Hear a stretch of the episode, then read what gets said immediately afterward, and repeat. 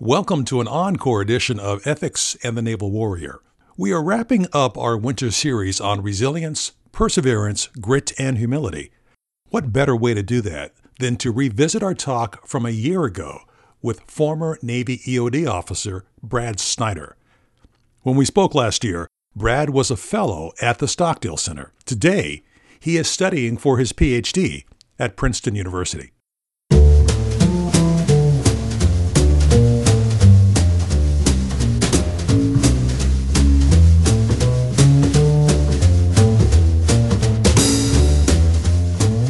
Welcome to Ethics in the Naval Warrior. I'm your host, Michael Sears, in the Stockdale Center at the Naval Academy. My guest today is Brad Snyder. Brad graduated from the Naval Academy. He was also captain of the swim team. Snyder commissioned as an explosive ordnance disposal officer. He was injured in September 2011. Brad, why don't you take it from there? Thank you, Michael. I appreciate it. Um, yeah, so I graduated in 2006. I was injured in 2011. Uh, and as you can imagine, uh, that was a pretty traumatic instance for myself and my family. We learned uh, about three weeks after my incident that I would be totally blind as a result of the blast. Uh, but my experience was that I had thought that I had died on the battlefield. So when the surgeons told me in Walter Reed that unfortunately they wouldn't be able to save my vision, while that was a, a blow to some extent, it was we were able to put it back into perspective and say I was really thankful to still be alive, and that really was how I felt. A lot of people who have heard my story or uh, look at me as a an inspiration, I suppose, they think that the narrative is that I conquered blindness, and in essence, I, I sort of conquered death in a certain way. Um, but that was a really powerful perspective to maintain throughout that process. Uh, but despite that, I, I, was really inundated by a lot of folks really saddened and and uh, you know their their prevailing reaction to my injury was that of pity. They couldn't imagine what my life was going to be like without my vision. Uh, they imagined that you know I would ha- I would no longer be able to serve in the way that I had served before, and uh, I, I didn't I, I didn't really want to in, in, indulge in a victim mentality. So I really wanted to find a way to show as many people as possible, as quickly as possible, that I was going to be okay. And I said it a number of times, but I realized pretty quickly that can say something until you're blue in the face, but until people see it, they're probably not likely to believe it. Thankfully, around that time, someone was quick to say that I was lucky to be injured in a Paralympic year, and I was able to return to the pool and uh, had the opportunity to represent Team USA in London in the 2012 Paralympic Games. Was able to win a gold medal on the exact year anniversary of the day I lost my vision in Afghanistan. Uh, and it was an incredible moment. I've actually had the opportunity to go back to the Paralympics representing Team USA again in Rio. Uh, I have five gold medals to my name, a world record, uh, and I documented it all in a, in a book that we wrote that came out in 2016 called Fire in My Eyes. And now I have the great pleasure of being back here at the Naval Academy to try to inspire and empower the future generation of naval naval and Marine Corps officers. And uh, I'm what they call the the Resilient Warrior Fellow here at the Stockdale Center, right down the hall from you. Brad, that is one heck of a story, and you've packed in a lot, not only the last couple of years, but in your life so far. And I know you have a lot more to do. Let's talk about this thing, resilience, because I'm having a problem understanding. You know, there's a lot of books out uh, nowadays. Resilience, grit, perseverance. All what what is what is resilience in your mind? Mm-hmm. The way I conceptualize resilience is the the, the ability to withstand external stresses and either uh, you know continue on the current course or maybe even improve as a result. That kind of gets into the you mentioned resilience and grit. There's also that notion of anti-fragility by Nassim Taleb which is probably my favorite version of this though he balks at the word resilience. But I, I would equate it to health. You know you're when you consider yourself healthy you're strong you're capable you're you're eating the right things that just basically means that if you were to sustain a small infection, you'd be able to fight it off. If you fell and broke your leg, you'd be able to, to sustain that injury and recover and get back to the, a normal function that's the, the term of resilience to me is like how capable are you, are you to withstand some some version of adversity and get back to normal function? That's a great definition. Let's take a real quick break. And after the break we'll come back and i really want to dive into resilience and ethics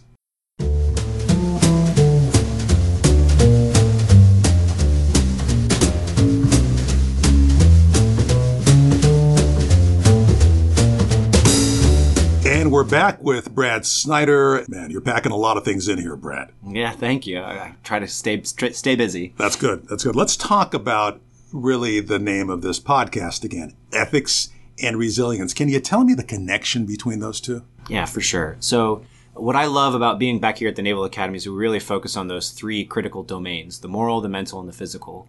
Uh, and I think for us, the physical realm is an easy realm to start because we all really know how to conceptualize physical resilience. You know, if I want to get more fit uh, or more healthy or more resilient in the physical domain, what do I do? I train. So if I want to get better at push-ups, I do push-ups. I do more reps. If I want to get better at pull-ups, so on and so forth. If I want to get better at my swim, what do I have to do? I have to go to the pool. I have to spend time in the pool. I have to do the reps. And as I do those reps, my body's muscles break down a little bit. I eat the right nutrition. The body recovers, and then this magic thing happens that not only does it recover, but it actually gets stronger than it was before. That's how we conceptualize physical resilience. Um, my my idea on this is that that that notion, that sort of cycle, applies in the other domains as well. Uh, if I want to become more mentally resilient, I have to do reps. I have to study things. I have to grow. I have to reflect. I have to read books. I have to st- uh, take tests and all that sort of stuff. Those cycles allow my brain to improve its ability to navigate difficult stresses, adversity, so on and so forth, uh, and, and move forward and retain its normal function. Same thing in the moral domain. If I want to be able to continue to make the right choices and, and preserve my integrity, honor the institutions that I'm a part of, I have to sort of build that notion of moral resilience, and I have to do that through reps. I have to continually make right and wrong, make make the right decisions, of, uh, avoid the wrong decisions, uh, and sort of build up my notions of integrity, my notions of honor, and that notion of moral resilience. I become more moral resilient when I do the reps and improve my ability to make the right decisions. Now, let me ask you this then, because I, I get it. I get it. So if I pump pump iron, I get stronger. If I study more, I get smarter how do I do reps, moral reps? So it's uh, it's harder, right? Because there is a lot of places we can do our physical reps. We can go over to Macdonough, we can go to Wesley Brown, we can go to Lejeune Hall. Um, there's it's harder to manifest an integrity challenge, right? But the Naval Academy does have a lot of just inherent structures to allow us to that that or that that, that expose us to integrity challenges. TAPS is a great example. Uh, we hear over and over and over again about this the, the example of someone signing taps for another person or someone uh, touching going because they want to go out and have a couple more hours downtown, whatever it is. in, in, the grand scheme of integrity challenges, it's a relatively small one. It doesn't have substantial consequences beyond one midshipman or another. It doesn't seem like a big deal signing your name on this little piece of paper. Um, oftentimes, no one's even going to know about it, so it is, is it even a big deal? Um, if you approach this moral resilience notion from a from the notion of reps, it becomes critically important. It's an opportunity for you to develop your integrity, to develop your moral resilience, and by doing the wrong thing in that situation, you've just now tossed away that rep.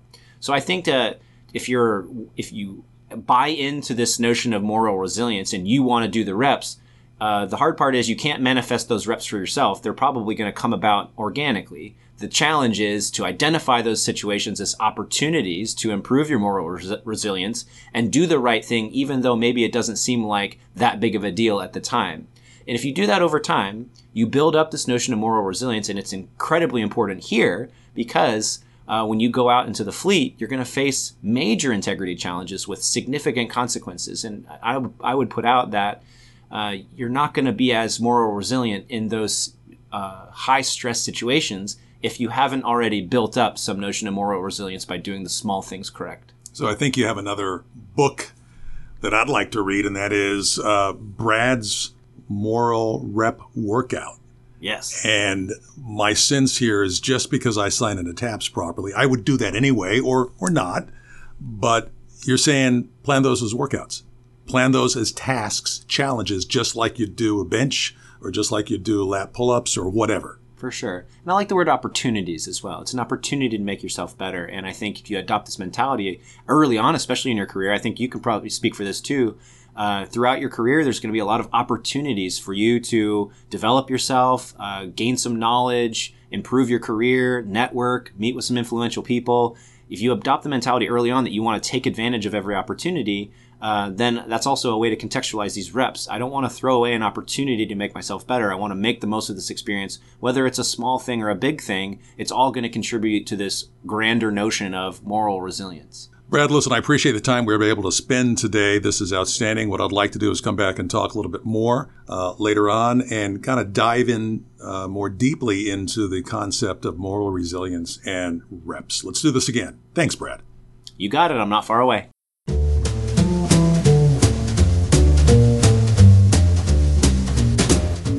You've been listening to the Stockdale Minute, a series of podcasts produced by the Stockdale Center for Ethical Leadership at the United States Naval Academy.